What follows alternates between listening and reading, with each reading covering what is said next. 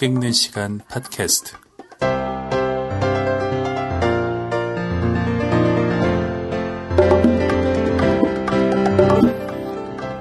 안녕하세요. 책 읽는 시간 팟캐스트 진행하는 작가 김영화입니다. 그동안 잘 계셨습니까? 자, 오늘은 그 상당히 많이 알려진 소설이죠. 중국 작가 위화의 삼관 매혈기라는 소설을 읽으려고 어, 합니다. 이 소설을 일단 먼저 읽은 다음에 어, 이야기를 나누도록 하겠습니다.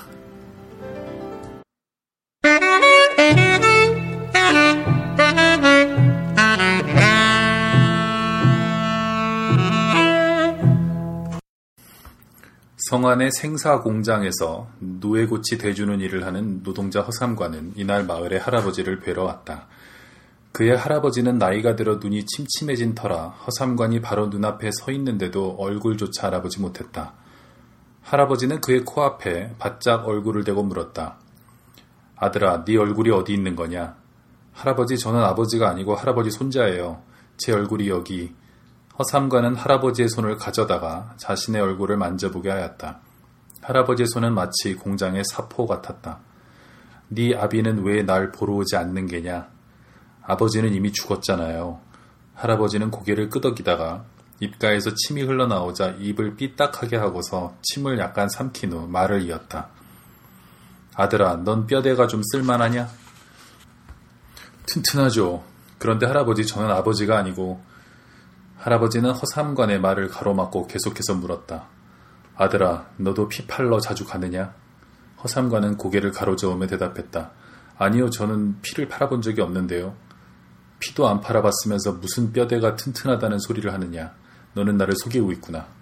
할아버지 무슨 말씀을 하시는 거예요? 전 무슨 말씀이신지 통 알아들을 수가 없는데요. 혹시 노망 드신 거 아니에요?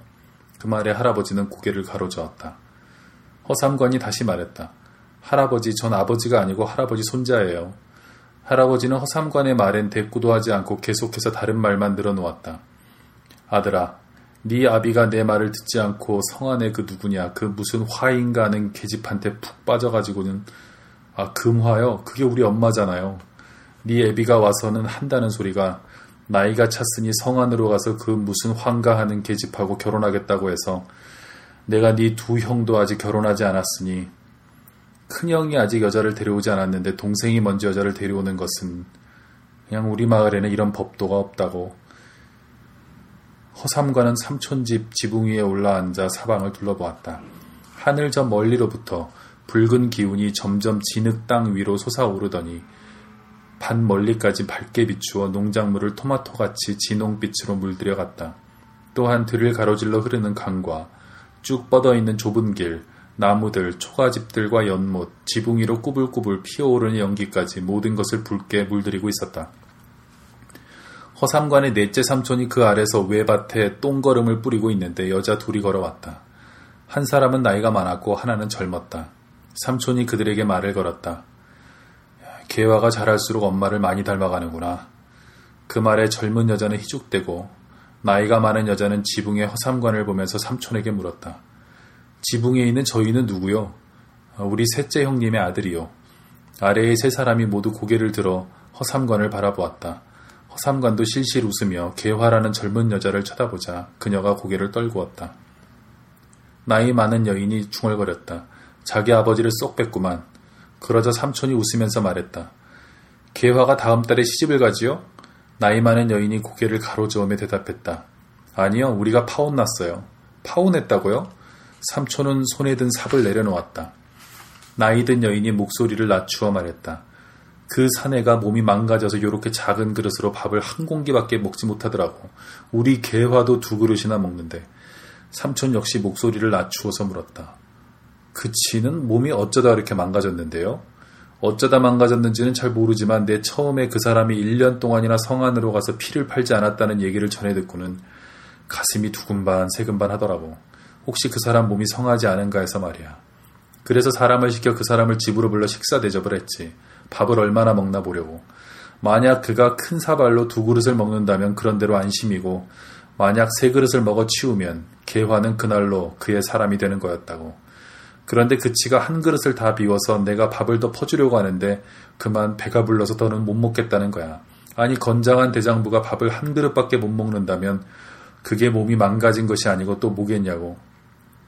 삼촌은 이야기를 다 듣고 나서 고개를 끄덕이며 나이 많은 여인에게 말했다. 참 세심하시구려. 애미 마음이다 그렇지. 잠시 후 두 여자가 고개를 쳐들어 지붕 위에 허삼관을 보았다. 허삼관은 여전히 헤헤거리며 젊은 여자를 보고 있었는데 나이 많은 여인이 재차 한마디를 했다. 자기 아버지를 꼭 빼다 박았네. 그러고 나서 두 여자가 총총히 지나가는데 엉덩이가 둘 다 정말 컸다. 위에서 내려다보는 허삼관의 눈으로는 그들의 엉덩이와 넓적다리를 구분할 수 없을 정도였다. 그들이 지나간 후에도 허삼관은 여전히 똥걸음을 뿌리는 넷째 삼촌을 보고 있었다. 점차 하늘이 어두워지기 시작하더니 삼촌의 몸도 따라서 어두워졌다. 넷째 삼촌, 얼마나 더 뿌려야 돼요? 곧 끝난다. 삼촌, 한 가지 잘 모르는 게 있어서 좀 물어보려고요. 말하려무나. 피를 안 팔아본 사람은 모두가 몸이 부실한가요? 그렇지. 너 방금 개와 엄마가 한 얘기 들었니? 이 마을에서는 피를 안 팔아본 남자는 여자를 얻을 수가 없지. 그런 법이 어딨어요? 무슨 법인지는 나도 잘 모르겠다만 몸이 튼튼한 사람은 다 가서 피를 판단다. 한 번 피를 팔면 35원을 받는데 반년 동안 쉬지 않고 땅을 파도 그렇게 많이는 못 벌지. 사람 몸속에 피라는 건 우물의 물처럼 퍼내지 않으면 많아지지 않는 거거든. 네가 매일 퍼내도 우물물은 아직도 그렇게 많이 아, 삼촌 삼촌 말씀대로라면 피가 바로 돈줄이네요. 하지만 먼저 네 몸이 실한지 부실한지를 봐야지. 만약에 몸뚱이가 부실하면 피 팔러 갔다가 목숨까지 팔게 되는 수도 있으니까 말이야. 네가 피를 팔러 가면 병원에서 우선 검사를 하게 되는데 먼저 피를 한번 뽑아 몸이 실한지를 보고 나서 이 건강해야 이 피를 팔게.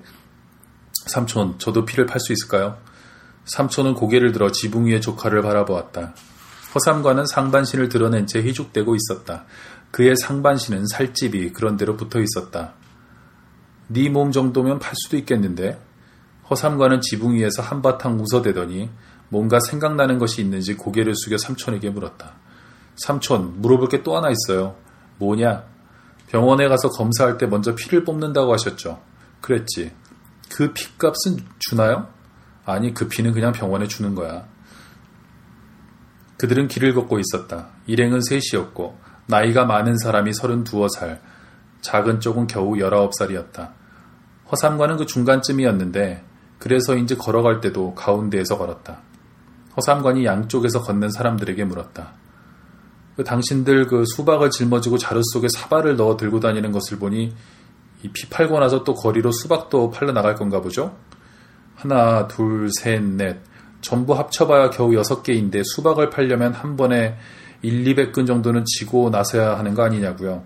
그 사발은 또 뭐 하는 데 쓰는 거죠? 수박 팔 때 돈통으로 쓰려는 겁니까? 당신들은 왜 끼닉거리는 지니지 않고 점심 때는 또 뭘 먹고 우리는 피를 팔 때만큼은 끼닉거리를 지니고 다니지 않아요.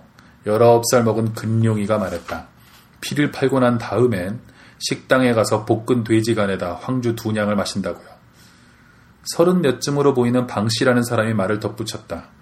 돼지 간은 보혈을, 황주는 혈액순환을 도와주는 거라고. 허삼관이 물었다.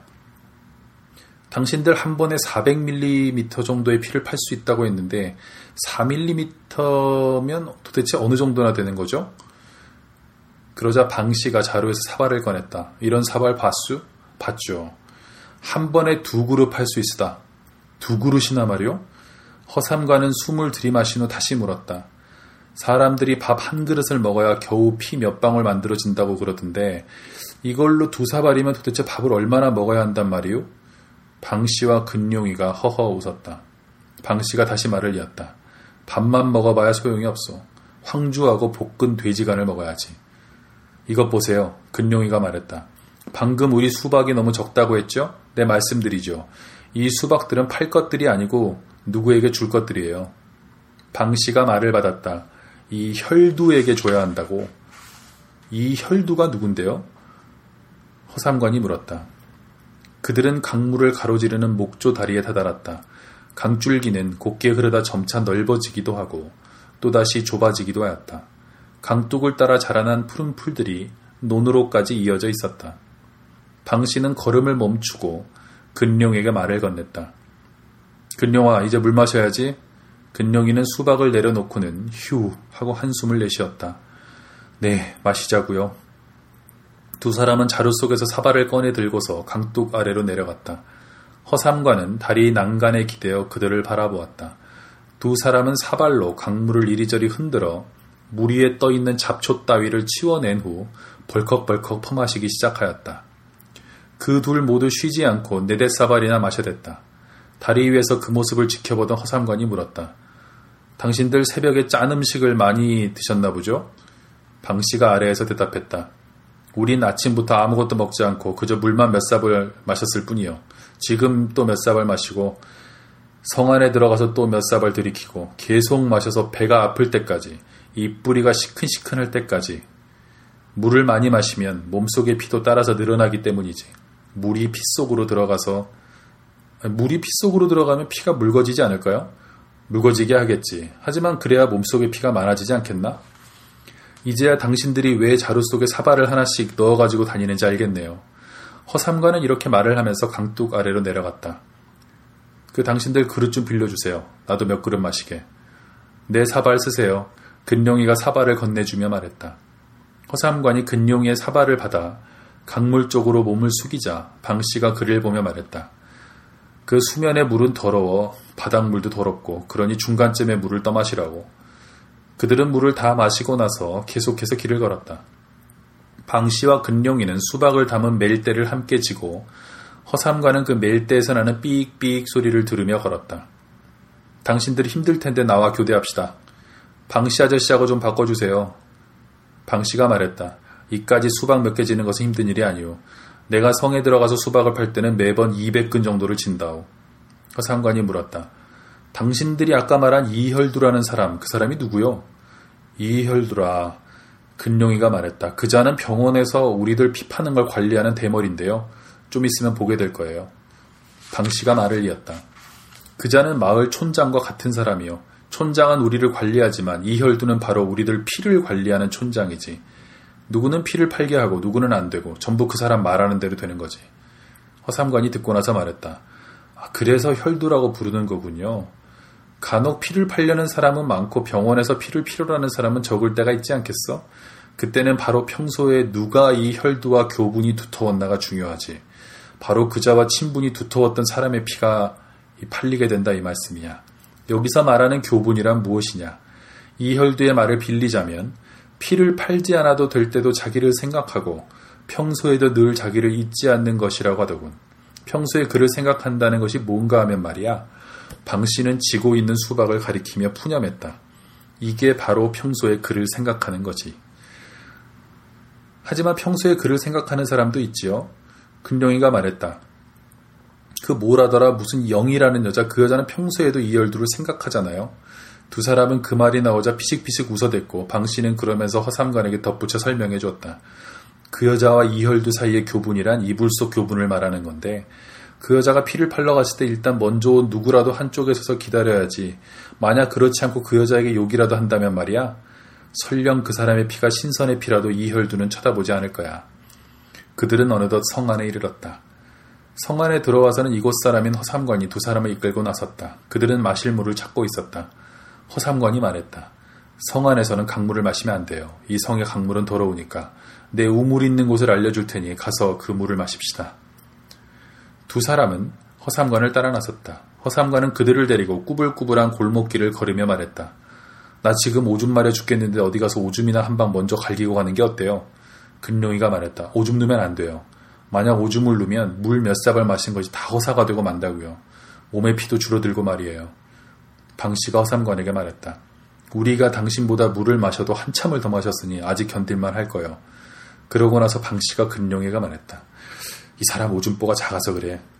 호삼과는 배가 아파서 미간을 찌푸렸고 걸음도 갈수록 느려졌다. 혹시 목숨에는 지장이 없겠죠? 무슨 목숨? 내 목숨 말이요. 내 배가 터지면 어쩌냐 말이요. 자네 지금 이 뿌리가 시큰거리는가? 방씨가 물었다. 이 뿌리요? 아직 시리지는 않은데요. 그럼 됐네. 이 뿌리가 아직 시리지 않은 걸 보니 자네 오줌보가 아직은 괜찮은 거야. 허삼과는 그들을 데리고 병원 근처에 우물로 갔다. 우물가에는 큰 나무 한 그루가 서 있었고 우물 사방으로 이끼가 가득 끼어 있었다. 우물 옆에 두레박이 하나 놓여 있었고 두레박을 묶는 삼으로 된 밧줄이 한쪽에 깔끔하게 말려 있었다. 방 씨가 밧줄을 두레박에 묶어 우물 속으로 떨어뜨렸다. 두레박이 수면에 부딪히면서 철썩하고 마치 뺨을 때리는 듯한 소리를 냈다. 두레박을 건져 올려서 방 씨와 근룡은 각기 두 사발씩의 물을 마시고 사발을 허삼관에게 건네주었다. 허삼관이 사발을 건네받아 한 사발의 물을 마시고 나니 방 씨와 근룡이가 한 사발 더 마시라고 권했다. 허삼관은 다시 한 사발을 떠서 두 모금을 마시고는 인상을 찌푸리며 나머지 물을 두레박에 버렸다. 나는 오줌보가 작단 말이여 죽어도 못 마시겠다고. 그들 세 사람이 병원에 이르렀을 때 그들의 얼굴은 오줌을 참느라 빨갛게 달아올라 있었고 걸음걸이는 마치 만삭의 임산부처럼 조심스러웠다. 게다가 방씨와 근룡은 여전히 수박을 메고 있어서 걸음이 한층 더 늦어졌다. 그들은 수박이 담긴 광주리가 흔들리지 않도록 짐끈을 잡은 손에 힘을 주었다. 그러나 병원의 복도가 너무 좁고 무시로 사람들이 지나다니는 통에 그들의 광주리는 걸음을 옮길 때마다 흔들렸다. 광주리가 흔들릴 때마다 방 씨와 근룡의 뱃속에 찬 물도 따라서 요동을 쳐두 사람의 얼굴이 고통으로 일그러졌다. 그때마다 꼼짝 않고 서서 움직일 생각도 못하다가 광주리의 요동이 잠잠해지면 그제야 다시 천천히 앞으로 걸어가길 반복했다. 병원의 이혈두는 수혈실 앞에서 두 다리를 탁자 위에 얹은 채로 앉아 있었는데 바지가랑이는 다 달아 벌어져 있었고 바지 앞단추는 다 떨어져서 알록달록한 속옷이 들여다 보일 정도였다. 허삼관이 들어섰을 때 수혈실에는 이혈두 한 사람뿐이었다.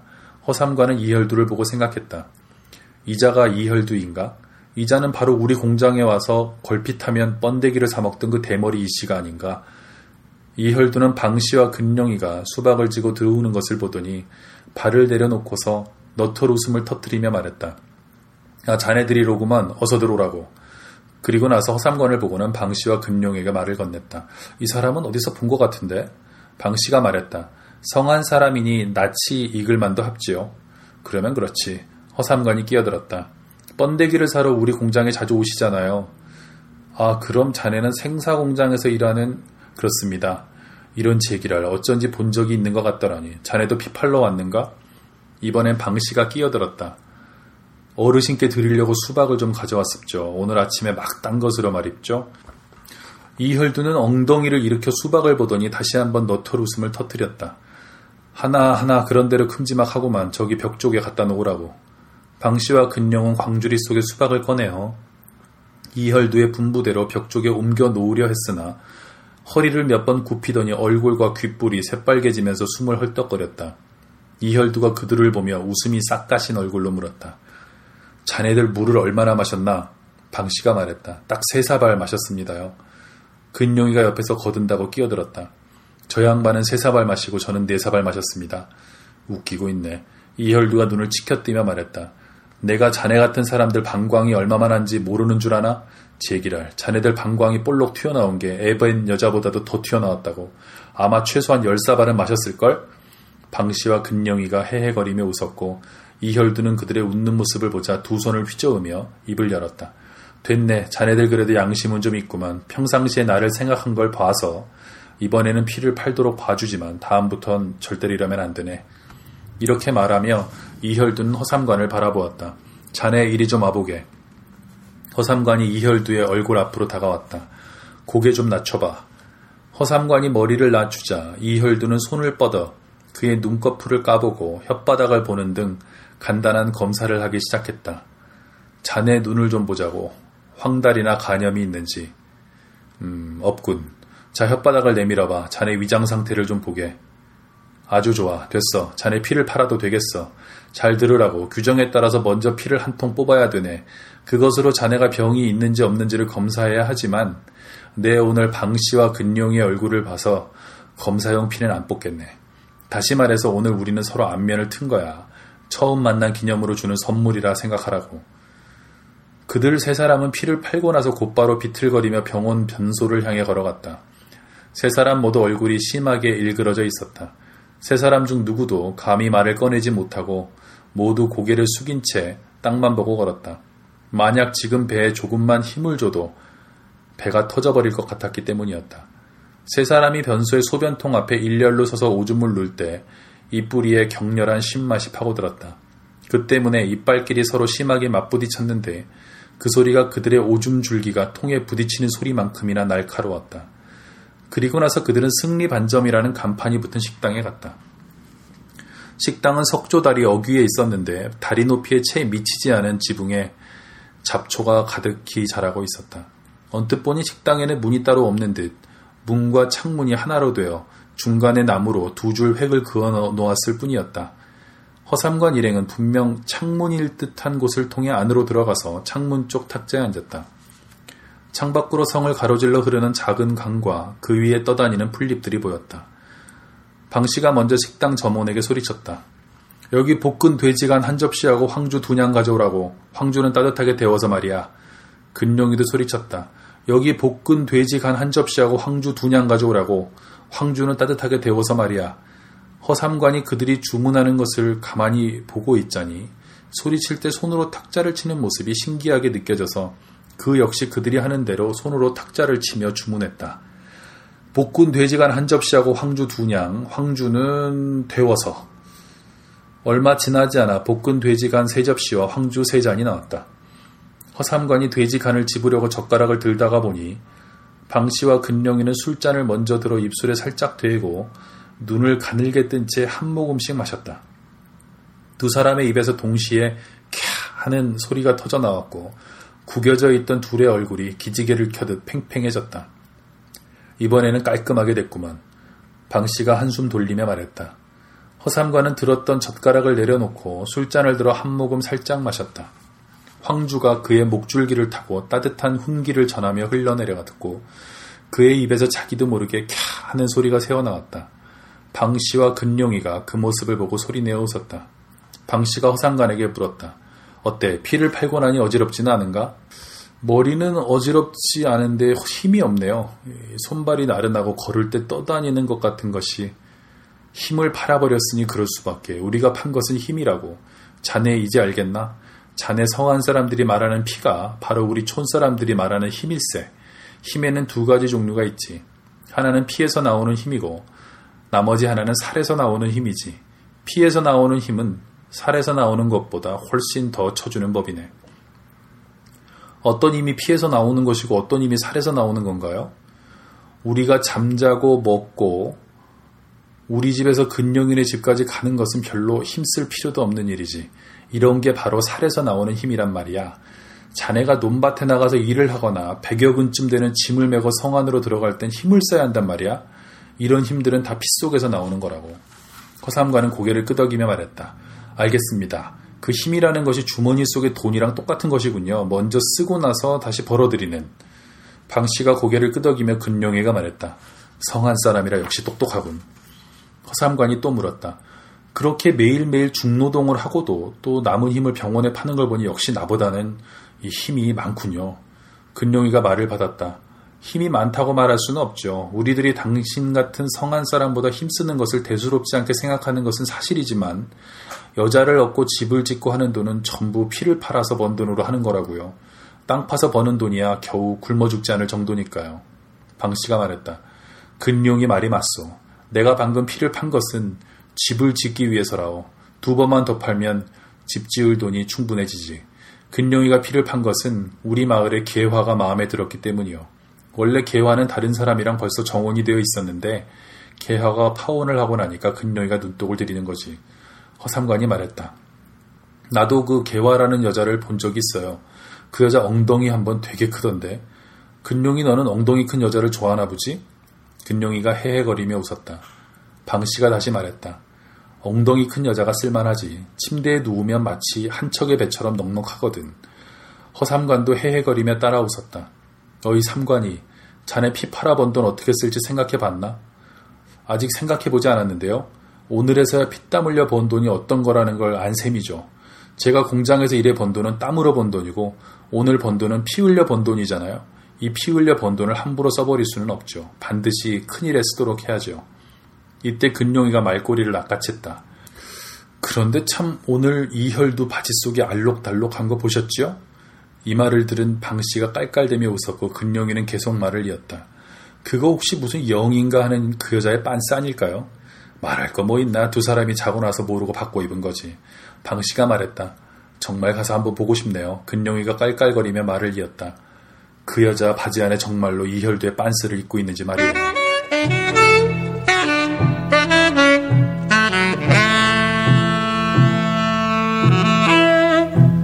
네, 잘 들으셨습니까? 이 부분은 허삼관 매열기의 첫 부분입니다. 허삼관이란 인물이 등장하고요. 허삼관이 처음으로 피를 팔게 되는 그런 장면입니다. 이 소설은 원래는 중국에서는 1996년에 나왔습니다. 그 해에 중국 최고의 화제작이었고요. 위화라는 작가를 일약 유명하게 만든 그런 어, 소설입니다. 우리나라에는 이제 그 후에 출판이 돼서 나왔고 저는 초판을 가지고 있는데요. 이 책이 처음에 이제 저희 집에 왔을 때 저는 이 책을 읽게 될 거라고는 생각을 하지 않았습니다. 제목이 허삼관 매혈기 너무 딱딱해 보이거나 아니면 너무 좀 뭐랄까 옛날 책 같은 느낌이랄까요. 그래서 그리고 그 당시만 하더라도 우리나라에는 현대 중국 소설이 거의 번역되지 않던 시절입니다. 위화의 허삼관 매혈기는 어, 그 이후 한국에 그 들어오게 될 중국 작가들의 선봉이었다고 할 수가 있습니다. 이 소설이 어, 한국 내에서 어, 상당히 많은 독자들을 확보하면서 음, 그 이후에 수퉁이라든지 또 뭐 비페이라든지 이런 작가들이 어, 계속해서 한국의 독자들에게 소개가 됐습니다. 저는 몇 달 동안 이 책을 어, 어, 보지는 않고 그냥 책꽂이에 꽂아놨었는데 어, 우연히 이제 한 몇 달 지나서 어, 읽게 된 겁니다. 읽어보니까 어, 너무 재밌는 거예요. 일단 문체가 대단히 특이합니다. 어, 아주 그 뭐랄까요 멋을 전혀 부리지 않은 그런 문체죠. 그리고 어, 중국의 어떤 설화적 전통에 있다 있는 그런 어, 소설이었습니다. 일단 이 설화에서는 반복을 좋아하죠. 한 일을 계속합니다. 이 허상관도 계속해서 피를 팔게 되고요. 그러면서 조금씩 변화가 있게 되고요. 그 다음에 그 세 명이 길을 간다거나 또 집을 떠나게 된다거나 이런 것들은 아주 설화적이거나 신화적인 그런 설정인데 중국의 그런 어떤 설화적 전통을 이어가면서도 중국 현대사를 잘 반영하고 있는 그런 소설입니다. 지금 그 읽어드린 대목은 아직 그 중국이 공산화되기 전의 모습입니다. 사람들이 가난하게 농촌에 살아가면서 어, 피를 팔지 않고는 살 수 없었던 그런 상황을 어, 유머러스하게 그리고 있는데요. 이 아리스토텔레스는 희극과 비극을 간단하게 이렇게 구분했습니다. 어, 독자보다 아, 못난 사람이 나오는 것은 희극이고 독자보다 어, 고상하고 더 높은 격을 가진 사람 들이 어, 고난을 겪는 것 이것이 비극이다라고 이제 정의를 했는데 어, 생각해 보면 어, 맞는 말입니다. 이 희극이라는 것, 코미디라는 것은 어, 바보들 또는 어리석은 사람들 들이 나와서 어, 떤 어리석은 일을 하는 것이죠. 그것을 보고 사람들은 안도하고 웃음을 어, 이제 얻게 되는 것인데요. 이 허삼관이라는 인물은 전형적인 바보입니다.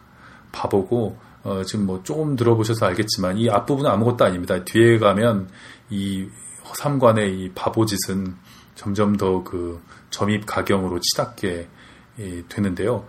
이 허삼관이 바보로 설정돼 있다는 것은 1990년대 후반에 이 소설이 한국에 소개됐을 때 음, 어떤 의미에서 큰 충격을 줬습니다. 왜냐하면 한국 문학에 이 바보가 등장하 지 않은 지가 꽤 됐거든요. 어, 물론 없는 것은 아니었습니다. 그러나 이런 어떤 바보를 통한 해학과 희극의 전통 이런 것들이 어, 거의 그 사라져 있다시피 했고 또 이것을 어, 사회와 역사의 현실에 결부하는 이 방식 또 이제 한국 문학에서는 거의 보기 어려웠던 그런 것이었기 때문에 누구보다도 어, 작가들에게 큰 충격을 줬고요. 처음엔 다들 저처럼 이제 몇 달씩 안 읽고 있다가 어, 뒤늦게 이 책들을 읽기 시작했습니다. 저는 이 책을 읽고 그 당시에 어, 한국일보에 어, 제가 서평을 썼는데요. 아마 그게 이 책이 나온 뒤에 몇 달 만에 일간지 서평이 처음으로 난 거였습니다. 어, 그 뒤에 이문구 선생님 돌아가셨죠. 어, 이문구 선생님이 어, 이 책에 대해서 또 서평을 쓰신 걸로 알고 있는데요. 이문구 선생님이 이 책을 좋아하셨을 것은 어, 상당히 어, 당연하다 이런 생각이 듭니다. 두 분 다 아주 일맥상통하는 그런 부분이 분명히 있었죠. 자, 이 허삼관 매열기의 작가 이 위화와 저는 또 재밌는 인연이 있는데요. 이 부분은 다음 그 회에 말씀을 드리겠습니다. 자, 오늘은 어, 일단 여기까지 소개를 드리고요. 어, 김영화의 책 읽는 시간 팟캐스트 31번째 에피소드 여기서 마치겠습니다. 여러분 안녕히 계십시오.